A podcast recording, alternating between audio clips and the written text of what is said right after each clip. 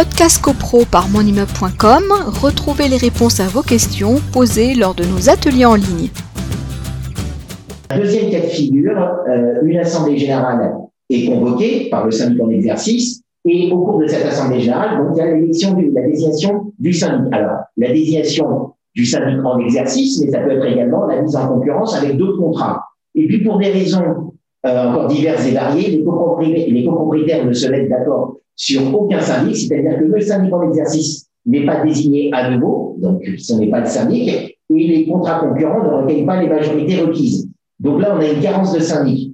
Dans ce cas-là, si une assemblée générale avait notamment pour objet de désigner son syndic, donc ou, son ancien syndic ou un nouveau syndic, et que euh, les copropriétaires n'arrivent pas à se mettre d'accord, carence de syndic. Dans ces cas-là, nous sommes dans le cas de figure de l'article 46 du décret du 17 mars 1967, c'est-à-dire qu'il euh, faut déposer une requête devant le président du tribunal judiciaire du lieu de situation du noble pour demander non pas la désignation d'un administrateur provisoire, mais la désignation d'un syndic judiciaire.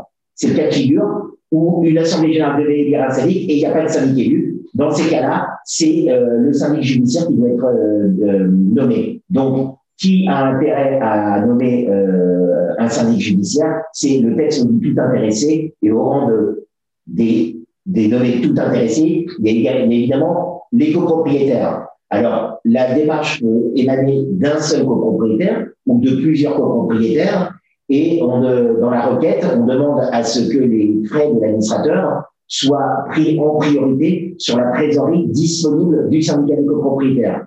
Mais en tout état de cause, les frais qui auront été engagés par le ou les copropriétaires pour euh, procéder à la désignation d'un syndic euh, judiciaire, eh bien, ces frais auront été exposés évidemment pour le bien et pour l'intérêt de la collectivité, c'est-à-dire du syndicat des copropriétaires. Donc, les frais avancés par ce ou ces copropriétaires seront in évidemment pris en charge par le syndicat des copropriétaires. Donc on précise que ça ne bloque pas, euh, parce qu'une copropriété qui est dépourvue de syndic, on a déjà évoqué la question à plusieurs reprises, ce n'est pas bien du tout. Il n'y a, plus d'organes représentatifs de la copropriété, c'est-à-dire on pense tout de suite au cas les plus graves, les sinistres, comment sont-ils gérés, euh, s'il y a des contentieux, si la copropriété, il faut bien qu'elle soit représentée, etc. Donc il faut obligatoirement un organe représentatif, donc il y a cette possibilité euh, de requête. Euh, il y, a Sylviane qui nous demande s'il y, y, a des délais pour cette, euh, cette requête, pour cette désignation du syndic judiciaire. Ah bah, dès le lendemain de l'Assemblée. Si vous avez une Assemblée générale, aujourd'hui nous sommes le 19 mai, si vous avez une Assemblée générale qui a lieu ce soir et qu'au terme de cette Assemblée générale, le syndic n'a pas été désigné à nouveau et ainsi que les contrats concurrents non plus, c'est-à-dire que bah, dès le lendemain, il faut mandater un avocat euh, pour que celui-ci dépose une, euh, rédige une requête et il a déposé au tribunal judiciaire euh, d'une situation mineure. Voilà. Donc, euh, ministère d'avocat obligatoire pour faciliter la tâche de l'avocat. le, les copropriétaires indiqueront leur nom, leur numéro de lot, leur nom, leur numéro de lot.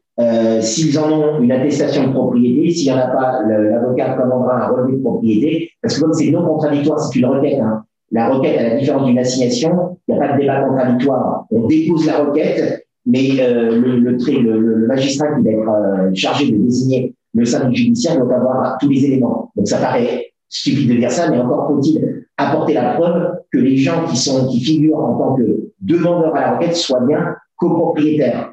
Parce qu'on peut avoir des refus. Donc, il faut bien que Monsieur Dupont, Madame Duval, etc., à chaque fois, numéro de l'eau et euh, attestation de propriété, ou en tout cas, relevé de propriété, et, le syndic judiciaire est désigné sans difficulté.